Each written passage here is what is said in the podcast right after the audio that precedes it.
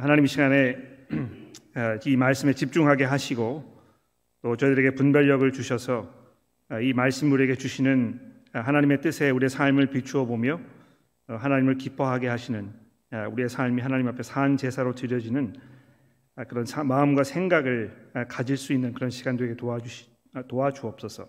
예수 그리스도의 이름으로 간절히 기도합니다. 아멘. 오늘 아침에는 싸움이라는 단어를 잠시 생각해 보려고 합니다. 아, 싸움은 싸우는 방법에 따라서 말싸움이나 기싸움 또는 힘이나 무기처럼 무력에 의존하는 어떤 그 격투가 되기도 하고요. 또 규모에 따라서 작게는 개인과 개인 혹은 아, 작은 규모의 집단 사이에서 벌어지는 시비나 분쟁, 또 더 크게는 국가 간의 전쟁이 되기도 합니다. 싸움의 또 다른 면은 상대가 누구냐 하는 것인데요. 모든 싸움에서 싸움에는 이제 상대가 아, 둘 중에 하나라고 생각합니다. 누구입니까? 자기 자신이 아니면 나와 구별된 다른 인격체 또는 나와 구별된 사물이나 현상 등 이 둘 중에 하나가 될 것입니다. 이 자기 자신과의 이 싸움 이것은 이제 의지, 생각, 마음에 원하는 소원 등으로 인한 아, 그런 싸움입니다만 우리 그리스도인들에게는 특히 우리 안에 있는 이 죄와의 싸움을 생각하지 않을 수 없을 것입니다. 그렇죠? 성령께서 우리 안에 하나님의 말씀에 순종하려는 믿음을 주셨을 때 성도로서는 피할래야 피할 수 없는 이 필연적인 성도로서 당연히 아, 겪어야 하는 이런 선한 싸움 이것이 우리에게 있는 것입니다. 소위 말하는 이제 신앙 양심을 우리가 이제 생각하게 되는 것인데요. 우리 모두가 매일 순간 매 순간 겪는 매우 치열한 싸움이 신앙 양심에 비추었을 때 내가 어떻게 행동할 것인가 하는 이 문제라고 생각을 합니다. 우리도 그 누구도 예외 없이 우리가 이 싸움을 매일매일 매 순간순간 싸우고 있는 것이 분명합니다. 근데 이 싸움이 얼마나 힘들고 우리를 지치게 하는 싸움인지 아, 이게 참 피하고 싶고 또 아, 이 예, 타협을 해서 아, 싸움을 싸우지 않아도 되는 아, 그런 모습으로 살고 싶어 하지만 할 때도 있지만 하나님께서 보셨을 때 정말 이것이 매우 기뻐하실 그런 싸움이기 때문에 우리가 피하지 말고 더더욱 치열하게 싸워야 할 싸움임에 분명한 것입니다. 여러분이 사시면서 내가 이 신앙 양심의 이그 따른 아, 그런 그 믿음의 싸움을 싸우고, 싸우고 있지 않다 이렇게 생각이 되시면 아, 이, 다시 한번 아, 이제 그런 마음으로 접어두고 하나님 앞에 내가 이 주의 말씀을 순종하는 그런 삶을 살기 위한 어떤 그 열정 아, 이런 것을 아, 간구하셔야 될 것입니다. 자, 근데 이 싸움의 상대가 내 자신이 아니고 다른 인격체인 경우도 있다고 말씀을 드렸는데 그 경우도 잠시 한번 생각을 해 보도록 합시다. 이 경우에는 이제 많은 분들이 아, 쉽게 공감하지 못하는 부분이라서 아, 제가 조금 공을 들여서 설명을 해보려고 합니다. 아, 예수께서 마태복음 5장에서 산상수훈 설교하시면서 38절 이하에 아, 악한 자를 대적하지 말고 누구든지 내 오른 뺨을 치려거든 왼뺨도 돌려대며 또 원수를 사랑하며 너를 박해하는 자를 위해 기도하라 이렇게 말씀을 하셨습니다.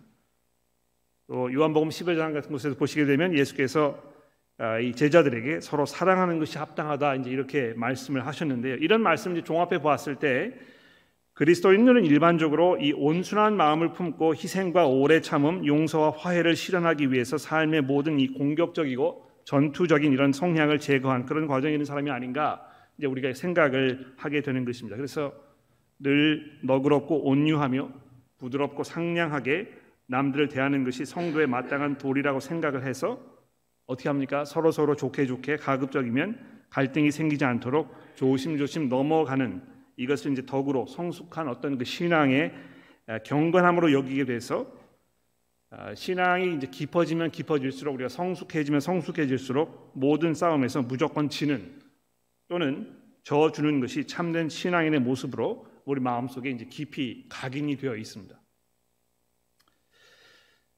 아, 그렇기 때문에 태어날 때부터 천성적으로 이 전투적인 성향을 안고 있는 아, 평범하고 고요한 상태보다는 긴장 상태 속에서 에너지를 얻고 생산력이 올라가는 분들이 굉장히 힘든 것입니다. 그렇죠? 여러분 생각해 보십시오. 내가 이제 그런 성향을 가지고 있지 않나 한번 돌아보세요. 나는 이렇게 그냥 보링하게 고요하게 아무런 일 없이 평탄하게 사는 것이 정말 좋은 삶이다 이렇게 생각하시는 분들이 이제 많이 계실 텐데요. 개 중에 그렇지 않은 분들이 있다는 것입니다. 그렇게 사는 삶을 너무 너무 지루하게 생각하고 어떻게 해서든지 간에 이 어떤 그 갈등, 긴장 상태가 딱 조성이 돼야 그때 이제 내가 칵 깨어나는 그래서 이 생산력이 확 올라가는 이런 분들이 있다는 것입니다. 아, 근데 그렇게 살고 있을 때에 어, 내가 경건하지 못한 모습 살고 있는 것 같은 이 죄책감을 느끼시는 분도 아마 있을 것 같아요. 사실 이런 분들이 그 보통 대화를 하실 때 돌려 말하지 아니하고 매우 직설적인 표현을 선호하시고 또 관계가 조금 불편해지더라도 가급적이면 문제를 회피하지 않고 정면으로 이렇게 대응하려고 하시기 때문에 좋게는 뭐 좋게 말해서 이제 시원시원하게 그러나 경우에 따라서는 상대방에게 쉽게 불쾌감을 주기도 하고 속해 있는 공동체 안에서 뭐 가정이라든지 직장이라든지 교회 안에서 종종 주변 사람과 마찰이 생기기도 하는 것입니다. 근데 특별히 이런 분들이 이제 나에게 어떤 그 명분이 있다고 생각하게 되었을 때는 즉 내 주장이나 내 생각, 내 방법이 옳다는 이 확신이 있을 때는 자신의 싸움이 자신이 이제 선한 싸움을 싸우고 있는 중이라고 생각을 하시게 되면서 자신의 모습이 상대방에게 어떤 영향을 미치고 있는지에 대한 인식이 아주 급속도로 떨어지게 됩니다. 그 결과 마찰이 점점 점점 심화되는 이런 모습을 우리가 보게 되는 것입니다. 사람이면 누구나 자기 스스로에 대해서 자각하고 반성할 줄 알아야 되겠습니다만 특히 자신에게 이제 그런 성향이 있다고 인식하시는 분들 경우에는 더욱더 내가 다른 사람에게 어떤 영향을 미치고 있는지 이런 것에 대해서 더 깊이 돌아볼 필요가 있을 것입니다. 또 내가 지금 겪고 있는 이 일들이 성경이 말씀하고 있는 선한 싸움이 아닌데도 불구하고 마치 내가 하나님을 위해서 큰 고난을 겪고 있는 것으로 착각하면서 살고 있는 것은 아닌지 돌아볼 필요가 좀 있다는 것입니다. 아, 근데 나는 그런 경우는 아니고 성격도 원만하고 사람들과 큰 마찰이 있는 것도 아닐 뿐더러 신앙생활의 핵심은 사랑이기 때문에 신앙생활이 나 이외에 누군가를 대적해야 하는 싸움이라고 생각해 본 적조차 없거나 또 그 점에 대해서 그렇게 심각하게 생각해 보지 않으신 분들이 굉장히 많을 것 같아요.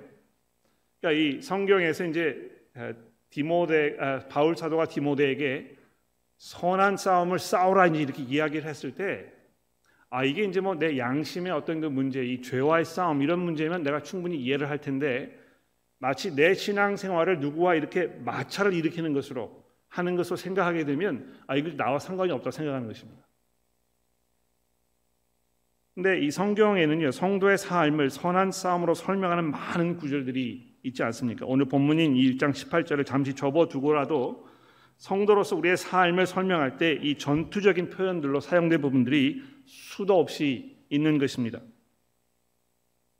우리가 육신으로 행하나 육신에 따라 싸우지 아니하노니 우리가 싸우는 무기는 육신에 속한 것이 아니요 오직 어떤 견고한 진도 무너뜨리는 하나님의 능력이라 이 이론을 무너뜨리며 그러니까 다른 사람과 지금 교전 벌이는 거 얘기하는 것이죠, 그렇죠? 다른 이론을 무너뜨리며 하나님 아는 것을 대적하여 높아진 것을 다 무너뜨리고 생각을 바로 잡아 그리스도에게로 복종하게 하니 이 전부 사람들과 지금 충돌 일으키는 아, 어떤 사람의 잘못된 생각을 바로 잡고 시정해 주고 하나님의 법을 가르쳐 주고 하는 이런 작업을 지금 얘기하고 있는데 이것을 굉장히 전투적인 방법으로 사도 바울이 설명하고 있지 않습니까? 또 에베소서에서 보십시오. 끝으로 너희가 주 안에서 그의, 그의 힘의 능력으로 강건하여지고 마귀의 관계를 능히 대적하기 위하여 하나님의 전신 갑주를 입으라. 우리의 씨름은 혈과 육을 상대하는 것이 아니요 통치자들과 권세자들과 어둠의 세상 주관자들과 하늘에 있는 악의 영들을 상대하는 것이니라. 그러므로 하나님의 전신 갑주를 취하라. 이 구절들은 거의 모두 그리스도인들의 삶이 얼마나 고생스러운 것인가, 이것이 얼마나 치열하고 얼마나 많은 희생과 수고, 헌신과 결단을 필요로 하는 것인가에 대해서 언급하고 있는 것인데요. 왜 그렇습니까? 그것이 우리의 싸움의 상대가 그만큼 강력한 적이기 때문에 그런 것입니다. 그러니까 흔히 예수를 잘 믿으면 내가 신앙생활 내, 내 자신과 가정이 복을 누리면서 평안하고 행복하게 이 땅에서 남은 삶을 사는 어떤 그 열쇠를 손에 쥐고 쥐는 것으로 이렇게 여겨 여겨서 하나님을 향한 우리의 기도가 대부분 세상적 행복을 추구하는 것에 집중되기 쉽습니다. 아, 나는 싸움을 하기 위해서 신앙생활하는 것이 아니고 행복을 위해서 아, 이 복을 얻기 위해서 신앙생활을 하는 것이기 때문에 아, 내 기도도 이제 거기에 집중되어 있는 것입니다.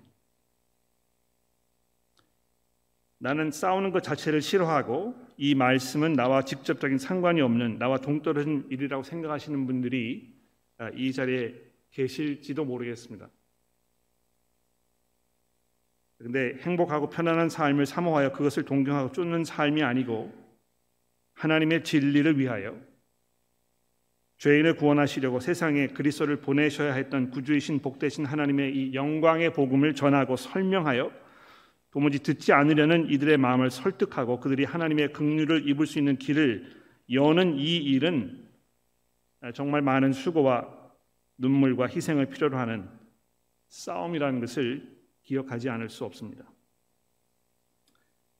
지난 두 주간 살펴본 일장을 잠시 돌아보시면 이 사도 바울가 말하는, 말, 말씀하고 있는 이 선한 싸움은 믿음 안에 있는 하나님의 경륜을 이루기보다 믿음을 파산할 지경으로 몰고 가는 다른 교훈을 가르치는 이들을 명하여 더 이상 그들이 그렇게 하지 못하도록 제지하는 일을 포함하고 있는 것입니다.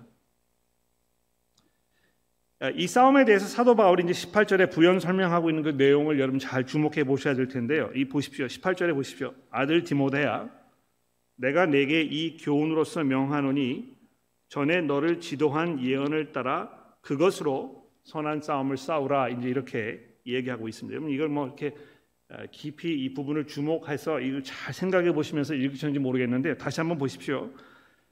디모데야 내가 내게 이 교훈으로서 명하노니 전에 너를 지도한 예언을 따라 그것으로 선한 싸움을 싸우며 이렇게 되어 있습니다.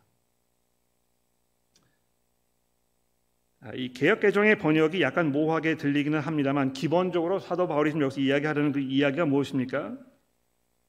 디모데가 해야 했던 그 일, 즉 다른 교훈을 가르치는 일을 더 이상 아, 못하도록 명하여 그 길을 제지시키는 일, 곧 그 일이 하나님께서 직접 그에게 명하신 싸움임을 잊지 말라는 것입니다. 이 싸움에 그런 마음으로 하나님께서 이것을 너에게 주셨다는 것을 이해하는 그 마음으로 이 싸움에 임하라고 사도 바울이 얘기하고 있는 것입니다. 너를 지도한 예언을 따라 예전에 그래서 이제 뭐 어떻게 구체적으로 어떤 형태로 이런 예언이 디모데에게 주어졌는지 우리가 이제 확실히 잘 알 수 없습니다. 아, 디모데 후서라든지 이런 데를 보게 되면 아, 마치 그 안수식이 있었던 것 같아요. 아, 디모데가 이제 사역을 잘 해오니까 교회에 있던 여러 그 교회 장로들이 이 사람을 이 목회자로 세워가지고 이 하나님의 말씀을 선포하고 가르치는 사람으로 우리가 이제 인정해야 되겠다 하는 아마 그런 자리가 있었던 것 같은데 제 짐작에는 아마 그 자리에서 이 디모데를 안수하던 장로들에게 하나님께서 어떤 그 예언의 말씀으로 앞으로 디모데가 해야 할 이 일에 대해서 언급한 것이 아닌가 이제 이렇게 생각이 됩니다. 아, 근데 중요한 것은요. 아, 이것이 전투적인 성격을 타고났거나 또 갈등과 긴장 상태를 즐겼기 때문에 이 바울과 디모데가 그런 성향을 가지고 있었기 때문에 자기 스스로 이것을 계획하고 선택한 그런 싸움이 아니고 이것이 하나님께서 이들에게 명하신 이런 전투라는 것입니다. 바로 그것을 위해서 아, 내가 부름을 받았고 또 나도 디모데 당신을 지금 이 그 사역에 임명하는 것이고 또 이 편지를 읽고 있는 모든 성도들이 이 하나님의 교회 안에서 어떻게 해야 될 것인가를 내가 이야기하면서 성도 여러분들이 하셔야 할 여러분들에게 주어진 이 하나님의 그 명령을 여러분들에게 지금 말씀하고 있는 것이라고 바울 사도가 이야기하고 있는 것입니다. 성도 여러분, 어, 이 선한 싸움을 싸우는 이것이 그저 어떤 그 목회자라든지 뭐 특별하게 어떤 그 부르심을 받은 뭐 선교사라든지 이런 사람들에게만 국한된 것이 아니고 이 구주이신 하나님의 그 복음을 듣고 하나님의 경륜을 이루고자 하는 그 일에 뛰어드신 성도 모든 여러분들에게 하나님께서 주어 주신 그 싸움이라는 것입니다. 아, 근데 계속 보십시오. 아들 디모데야 내가 내게 이 교훈으로 명하노니 전에 너를 지도한 예언을 따라 그것으로 선한 싸움을 싸우며 어떻게 되어 있습니까? 믿음과 착한 양심을 가지라 이제 이렇게 되어 있습니다. 이 싸움은 무력으로 거칠고 공격적인 방법으로 상대를 제압하고 무력화시켜서 항복을 얻어내는 그런 전략으로 싸우는 싸움이 아니라는 것입니다. 이 굉장히 독특한 싸움이죠, 그렇죠? 아, 정말 그 자기 힘을 키우고 무장을 잘하고 훈련을 잘 해가지고 상대를 제압해야 이 싸움을 이길 수 있는 것인데요. 이런 공격적인 이야기를 하지 아니하고 믿음과 착한 양심을 가지라 이제 이렇게 사도 바울이 디모데에게 말씀하고 있다는 것입니다. 어, 개혁 개정이 이제 선한 싸움을 싸우는 것하고 아, 믿음과 착한 양심을 가지는 것 이것을 어떤 그 두 개의 구별된 아, 이런 일들로 생각하는 아, 그런 뉘앙스를 이렇게 풍기는 것 같아요.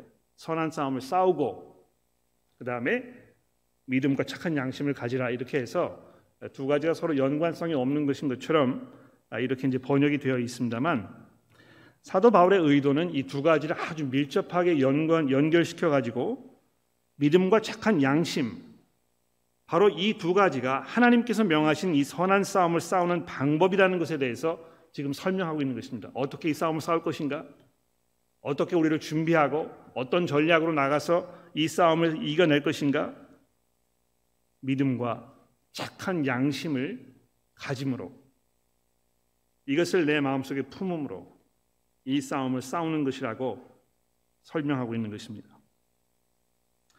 그런데 여러분 그 어, 성경 공부 세워주기 그룹 시간에 이제 출석하시는 분들은 아, 아마 그 교재를 통해서 아, 이그 디모데 전설을 이제 여러 번 읽게 되시는 아, 그런 그 어, 일을 하셨을 텐데요. 이 디모데 전설을 여러 번 읽어 나가시면 바울 사도가 이 양심에 대하여 믿음과 양심에 대하여 상당히 여러 번 이야기하고 있는 것을 아마 여러분 발견하셨을 것입니다. 이미 그 1장 4절과 5절을 보십시오. 신화와 끝없는 족보에 몰두하지 말게 하려 함이라 이런 것은 믿음 안에 있는 하나님의 경륜을 이름보다 도리어 변론을 내는 것이라 이 교훈의 목적은 청결한 마음과 선한 양심과 거짓이 없는 믿음에서 나오는 사랑이건을 이렇게 얘기하지 않았습니까? 또 예, 오늘 본문인 1장 19절에도 믿음과 착한 양심을 가지라 어떤 이들은 이 양심을 버렸고 그 믿음에 관하여는 파선하였느니라 또 3장에서 이 집사의 자격에 대해 설명하면서도 3장 8절과 9절에 보시면 이와 같이 집사들도 정중하고 일구이연하지 아니하고 술에 빈박하지 아니하며 더러운 일을 탐하지 아니하고 깨끗한 양심에 믿음의 비밀을 가진 자라야 할지니 이렇게 되어 있습니다. 또 4장 1절과 2절에 보십시오. 그러나 성령이 밝히 말씀하시기를 후에 어떤 사람들이 믿음에서 떠나 유혹하는 영과 귀신의 가르침을 따르려 하셨으니 자기 양심이 화인을 맞아서 외식함으로 거짓말하는 자들이라. 그러니까 이 보시면 적어도 사도 바울의 마음 속에는요 이 믿음이라는 것하고 이 착한 양심이라는 것하고 아주 밀접한 관계가 있다는 것입니다.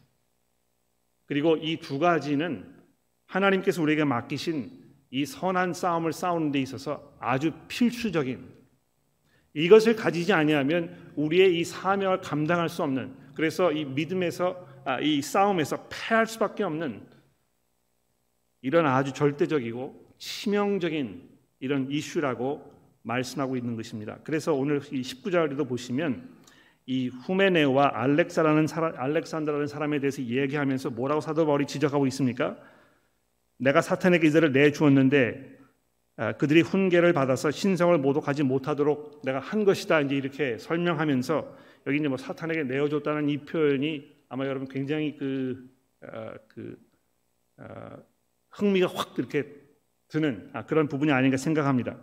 그러나 안타깝게도 제가 그 부분에 대해서 오늘 설교 시간에 별로 그렇게 설명드리지 않으려고 해요. 왜냐하면 이것이 이제 그 핵심 포인트가 아니기 때문에 그러나 아, 이 부분에 대해서 좀 더그 아, 관심이 있으시거나 또 더 이야기하기 원하시면 점심 시간에 아, 제 앞에 오시면 같이 우리가 이 부분에 대해서 이야기할 수 있을 것입니다.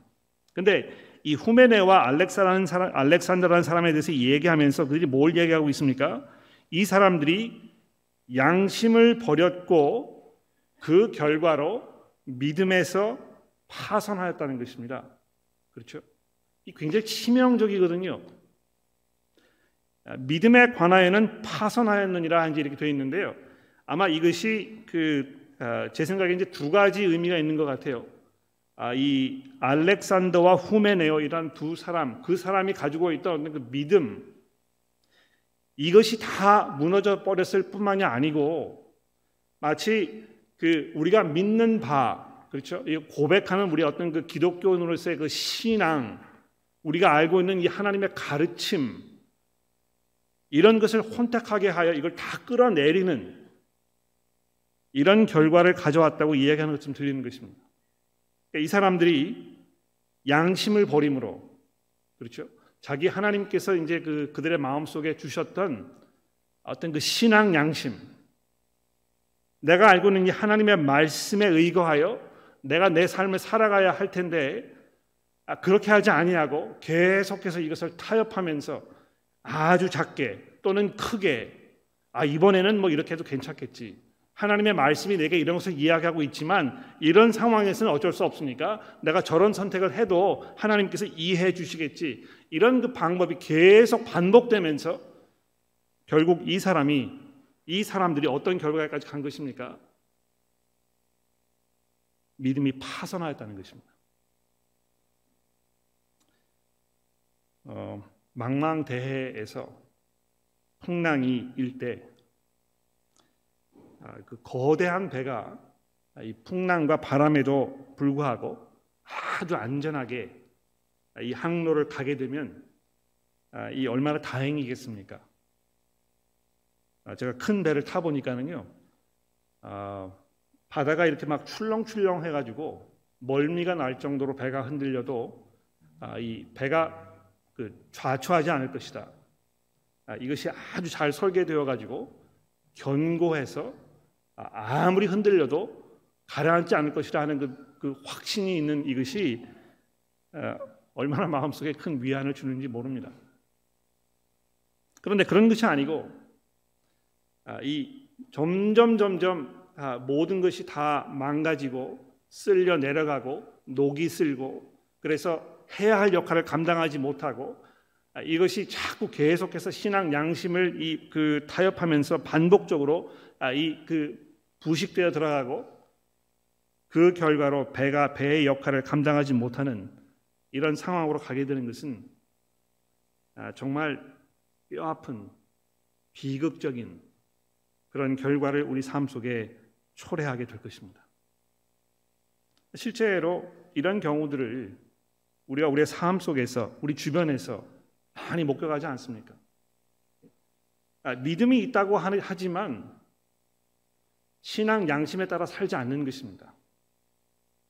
아, 믿음이라는 것은 그냥 믿음이고 또 매일매일의 삶 속에서 내가 부딪혀야 하는 어떤 그 삶의 긴박한 문제들 이런 것은 또 다른 방법으로 해결하는 그래서 이 믿음과 양심이 이렇게 서로 한데 엉켜 가지고 행동하지 못하고 마치 이것이 이분화되어 있는 어떤 그 두 개의 그, 그 세계인 것처럼 그래서 그 사이를 계속 왔다 갔다 하시는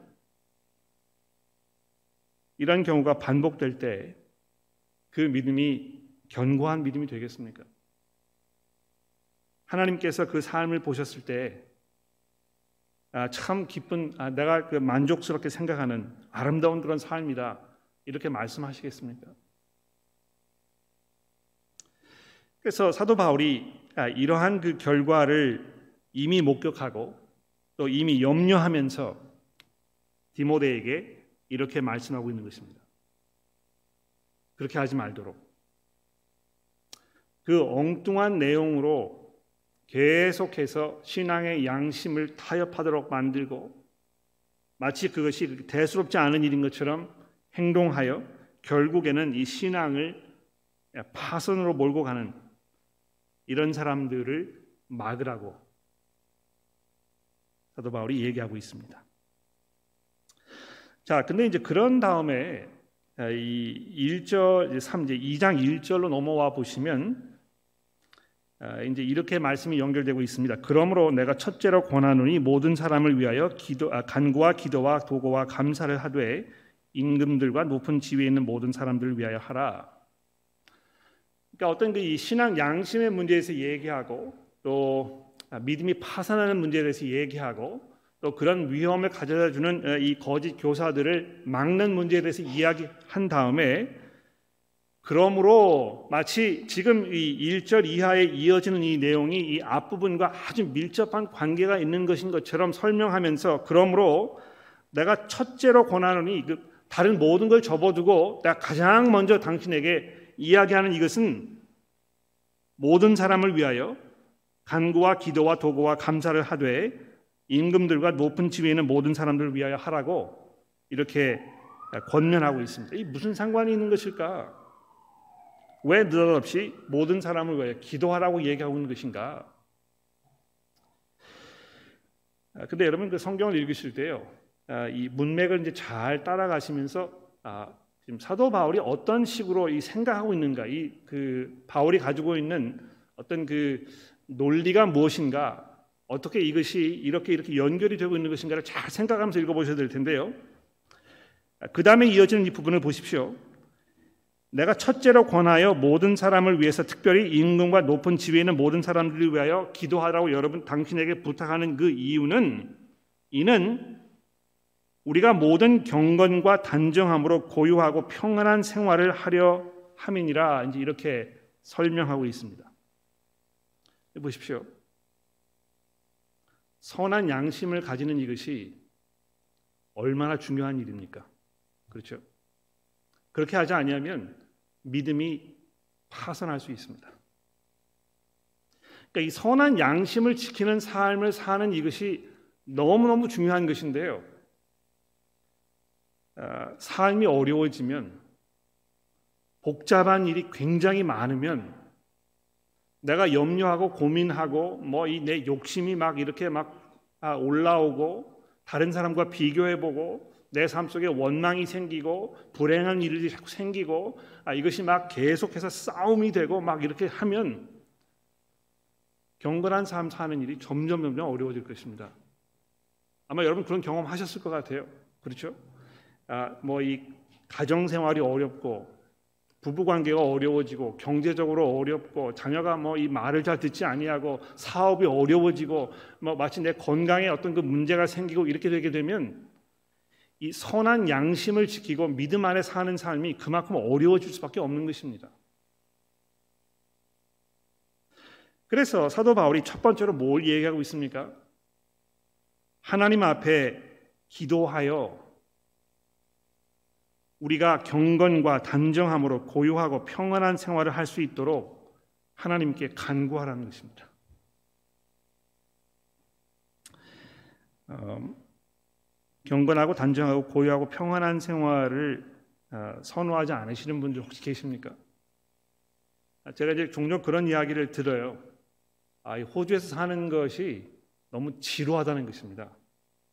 한국에 이런 데 가면 아, 너무 흥미진진한 일들이 많아요. 친구들도 많고, 뭐 먹을 것도 많고, 가서 구경할 것도 많고, 뭐 일이 굉장히 많습니다. TV를 틀어도 뭐 그 이 사람의 어떤 그 말초 신경 자극하는 일들이 끊이지 않고 이어지고요. 근데 호주에는 어떻게 어떻습니까? 이 직장 끝나면 집에 와가지고 밥 먹고 뭐 그냥 자는 것입니다. 그렇죠? 아이 뭔가 좀 그 삶이 부족한 것 같아요.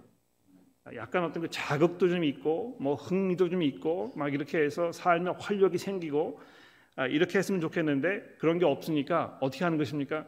이제 그 돌파구를 찾으려고 하는 것이죠. 그러니까 이 사고를 치는 것입니다. 아, 어, 그 일반적으로 일반적인 방법으로는 내가 만족을 누릴 수 없기 때문에 야 이 뭘 해가지고 내가 좀 더 흥미 있는 그런 삶을 살 것인가? 사람의 어떤 그, 어, 그 유혹에 이제 귀가 솔깃해지고 아 이걸 좀 해보면 아, 내가 좀 더 그 의미 있고 흥미 있는 이런 삶을 살게 될 것이 아닌가? 아, 이제 그렇게 하다가 돌이킬 수 없는 그 지경으로 들어가시는 분들을 우리가 수도 없이 주변에서 봐오지 않습니까?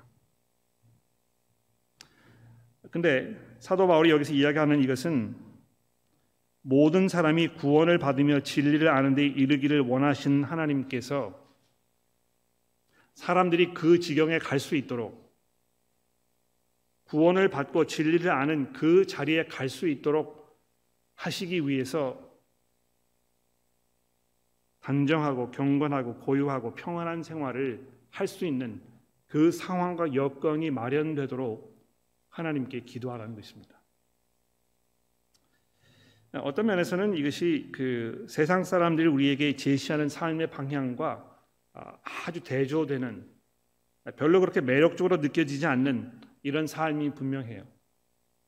아, 내가 정말 막 그 일에서 너무 너무 바쁘고 아, 내 이 직장 생활을 통해서 사람들에게 인정을 받고 칭송을 뭐 하고 직장의 이 그 상사들이 나의 어떤 그 업적과 이런 걸 보면서 나를 계속 승진시켜주고 그래서 점점 점점 내 어떤 그이 아, 권위와 권력이 확장되어 가는 것 같고 더 많은 사람들이 나를 의존하게 되는 것 같은 그래서 마치 내가 어떤 삶의 특별한 이 존재로 점점 점점 승화되어 가는 것 같은 이런 간절한 열망이 특히 남자분들에게 있는 것입니다. 여기 앉아 계신 남자분들 한번 생각해 보세요. 야, 이거 내가 지금 한평생 뭘 하면 살아왔나? 내가 얼마만큼의 어떤 이 그 영향력을 사람들에게 발휘하면서 살고 있는가? 얼마나 많은 사람들이 나를 이렇게 그 의지하면서 살고 있는가? 많은 사람들이 내가 나를 인정해주고 마치 내가 그, 그들에게 어떤 큰 어떤 이 은혜를 베푸는 것 같은 이런 삶을 살고 있는가? 이런 것이 이 남자로서 우리의 이 삶의 존재 존재감, 존재 가치 이런 것을 결정해 준다고 생각하잖아요.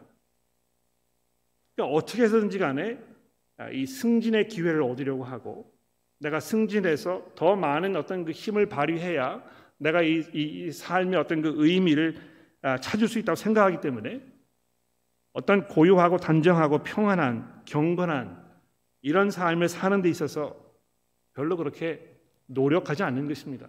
오히려 이것을 거침돌로 방해물로 생각해서 될 수 있으면 이거를 빨리 접어두고 아, 세상으로 뛰어들어야 하는 이런 강한 유혹을 우리가 받고 있지 않습니까?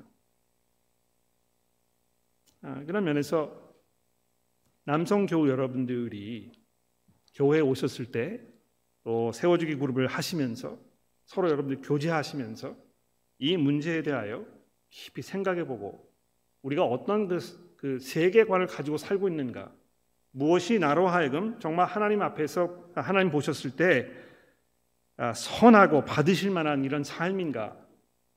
이거를 깊이 논의하고 서로 이야기하는 일이 정말 정말 중요하다고 생각합니다. 성도 여러분, 하나님께서는 오늘 본문 말씀이 이야기하고 있는 것처럼 모든 사람이 구원을 받으며 진리를 아는 데 이르기를 원하십니다. 이것이 바로 1장 5절에서 이야기했던 이 하나님의 경륜이라는 것입니다. 왜 하나님께서 세상을 만든 것인가? 왜 하나님께서 나를 이 땅에 지금 이 자리에 이 시대에 살게 하신 것인가? 내가 무엇을 위하여 지금 이 땅에 존재하고 있는 것인가? 이런 아주 근본적이고 기본적인 문제들을 우리가 잘 우리 스스로에게 물어보지 않습니다만 우리가 이 문제를 심각하게 고민하고 생각하지 않았을 때 우리는 그저 계속해서 이 시대가 흘러가는 대로 우리의 방향과 정체성을 잃은 대로 그저 세상의 어떤 그 유혹 또 우리 이 육신의 정욕이 이야기하는 어떤 그 말초 신경적인 만족을 추구하면서 계속 살다가 결국에는 하나님의 부르심을 받아서 아무런 것도 보여드릴 것이 없는 그런 초라한 모습으로 하나님 앞에 나아가게 되지 않겠습니까? 어, 일주일 동안 수련회를 가면서 어, 제가 저녁 시간에 어, 밤에 이런 생각을 많이 했어요. 제가 이제 올해 55살이 됐는데요. 앵글칸 교회에서 은퇴를 하려면 이제 67세에 은퇴를 하거든요. 이제 12년이 남았구나. 은퇴를 하기 전에 12년을 이제 어떻게 보내야 될 것인가? 어떻게 하면 하나님께서 보셨을 때 어, 참 잘했다, 착하고 충성된 종이라 어, 이렇게 이야기하실까에 대해서 어, 굉장히 많이 고민하기 시작했습니다. 여러분도 종종 그런 질문들을 스스로에게 하지 않으실까 생각합니다. 아, 이제 하나님을 만날 날이 이렇게 멀지 않았는데 내가 하나님 앞에 나아갔을 때 하나님께서 어, 나에게 내가 지금까지 뭘 하며 살아왔는지 그 결과를 좀 셈해 보자 이렇게 이야기하셨을 때 내가 하나님께 뭘 보여드릴 것인가? 아, 근데 하나님께서 원하시는 것은 모든 사람이 구원을 받으며 진리를 아는 데 이르기를 원하신다는 것입니다. 그래서 어떻게 하셨습니까? 이 한 분이신 하나님께서 오직 유일하신 중보자가 되시는 예수 그리스도 이분을 이 땅에 보내셔서 그로 하여금 모든 사람을 위하여 자기를 대속물로 주시는 이 엄청난 사건을 일으키셨다는 것입니다. 여러분 이 8, 이 6절의 말씀을 잘 한번 생각해 보십시오. 모든 사람을 위하여 자기를 대속물로 주셨으니 남을 위해서 자기를 희생하는 사람들을 우리는 종종 보게 됩니다. 위기에 처한 사람들을 구해내기 위해서 불 속으로 뛰어드는 소방관들, 익사의 순간을 막기 위하여 이 거대한 파도를 무릅쓰고 그 바닷속으로 자기의 몸을 던지는 이 생명 구조원들, 사회를 보존하기 위해서 어, 목숨 잃는 것을 두려워하지 아니하고 오늘도 밤에 순찰을 나서는 이 경찰관들 아, 이런 사람들이 어떤 면에서는 남을 위하여 자기를 희생하는 그 일에서 어, 를 두려워하지 않는 그런 대단히 용기 있는 아, 그런 사람들일 것입니다. 그런데 여기 보시면 예수께서 어떻게 하셨다고요? 모든 사람을 위하여 자기를 대성물로 주셨다는 것입니다. 이 대성물이라는 이 단어가요, 사실 어감이 별로 좋지 않은 단어입니다. 왜 그렇습니까? 이 대성물이라는 것은 아, 죽어 마땅한 사람을 풀어주기 위해서 치르는 그 대가를 말하는 것입니다. 자유가 없고 가치가 없고 어떤 면에서는 아, 그저 죽는 것이 오히려 더 나을지도 모르는 이런 노예들, 아무런 가치가 없는 이런 사람들을 구해내기 위해서 그에게 자유를 주기 위하여 대가를 지불하는 것을 대성물이라고 하지 않습니까? 별로 어감이 좋지 않아요. 그래서 그런 면에서. 그런데 그리스도께서 하나님의 그 뜻 가운데에서 모든 사람을 구원하시는 하나님의 그 열정, 하나님의 그 원하시는 바 이것을 완성시키기 위하여 자기를 스스로 대속물로 내어 주시는 그리스도의 이 엄청난 이 사랑과 이 사건 이것을 우리가 기억하지 않을 수 없는 것입니다. 그러니까 내가 지금 뭘 하고 있는 것인가? 하나님께서 이것을 이루시기 위해서 그리스도를 이 땅에 보내셨는데 나는 지금 뭘 하며 살고 있는 것인가? 그러니까 이런 걸 생각해 보시면 교회 안에서 그 서로 이렇게 뭐 의견이 마찰 의견 마찰이 생기게 되고 관계가 좀 깨어지고 기분 상하고 이런 일들이 얼마나 부질없는 일인가 이걸 생각해 보게 됩니다. 그러니까 이게 뭐그 어, 어, 모닝티를 이렇게 할 것인가 말 것인가. 뭐 주차를 여기다 할 것인가 말 것인가. 뭐 이 교회를 올 때에 뭐 그 무슨 옷을 입고 올 것인가 말 것인가. 아, 이런 문제들이 우리 이 생각에는 굉장히 중요한 문제들인 것처럼 생각이 되고 그래서 마치 여기에 대해서 아주 강한 입장을 표명했을 때이 아, 어떤 그 반대 의 견이 이제 오게 되고 아, 그런 반대 의견을 제시하는 사람들 바라보면서 야 이거 내가 좀 선한 싸움을 싸우고 있는 것이다. 내가 이 진리를 위해서 핍박을 교인들에게 받고 있는 것이다. 이렇게 생각하고 계신다면 깨어나야 될 것 같아요. 그렇죠? 아, 우리에게 우리에게 하나님께서 주신 이 사명은 무엇입니까? 그런 것이 아니고요. 모든 사람들이 경건과 단정함으로 고요하고 평안한 생활을 함으로 하나님께서 보셨을 때 선하고 받으실 만한 삶을 살게 하는 것인데 그렇게 하기 위해서 우리가 모든 사람을 위하여 기도하며 특별히 이 높은 이취에 있는 사람들 위해서 기도하고 그리하여 우리의 삶이 엉뚱한 방향으로 자꾸 나아가지 않도록 깨어 기도하는 그래서 이 복음이 선포되어 정말 이 한 하나님이 계시며 한 중보자가 계신다는 아 그래서 그 중보자를 우리가 의지하였을 때 하나님께로부터 이 용서와 화해의 이 은혜를 입을 수 있다는 이 소식을 위하여 우리의 삶을 바치고 헌신하는 이것이 여러분과 저의 삶의 본현의 모습이라는 것입니다. 이를 위하여 내가 전파하는 자와 사도로 세움을 입은 것은 참말이요 거짓말이 아니니 믿음과 진리 안에서 내가 이방인의 스승이 되었노라 이야기했던 이 사도 바울의 이 어떤 자서전적인 이 고백이 물론 이것이 바울 사도에게 해당하는 그런 고백입니다만 2차적으로 여러분과 저에게도 얼마든지 해당되는 이 중요한 어떤 그 아, 하나님의 그 파송의 말씀이 아니라 생각해요.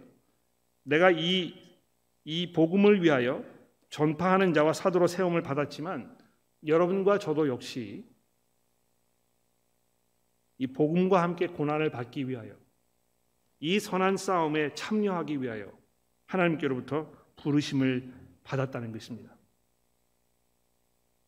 우리 주변에 살고 있는 이 사람들을 돌아보면서 죄 가운데에서 방향을 잃은 채로 어디로 가는지 알지 못하면서 결국에는 이 하나님의 심판 가운데 놓여 있는 이들을 바라보면서 우리가 정말 안타까운 마음으로 기도하는 마음으로 하나님께 간절히 간구하는 마음으로 우리의 삶을 살아가야 하겠습니다.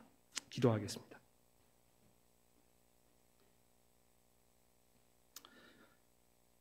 하나님 아버지, 우리의 구주이신 아버지께서 정말 기뻐하실 이 삶이 무엇인지 우리 오늘 다시 한번 돌아보게 됩니다. 혹시 우리의 마음과 생각이 부질없는 것들에 집중되어 있지 않은지 마치 그것을 매, 매어 달, 그것에 매어 달려 살고 있는 우리의 삶이 하나님 보시기에 합당한 선한 싸움이라고 착각하며 살고 있는 것은 아닌지 저로 깨닫게 하시고 어, 그 아들 이 땅에 보내셔서 모든 사람들을 구원으로 이끌기 원하셨던 하나님의 그 마음을 저희가 헤아리며 우리의 삶을 재조명할 수 있도록 도와주옵소서. 하나님의 저희가 영원한 하나님의 나라를 바라보게 하시고 어, 이 땅에서 순간적으로 지나가 버릴 그, 그 것들에 우리의 모든 것들을 거는 그런 어리석은 삶을 살지 않도록 우리를 인도하여 주옵소서. 예수 그리스도의 이름으로 기도합니다.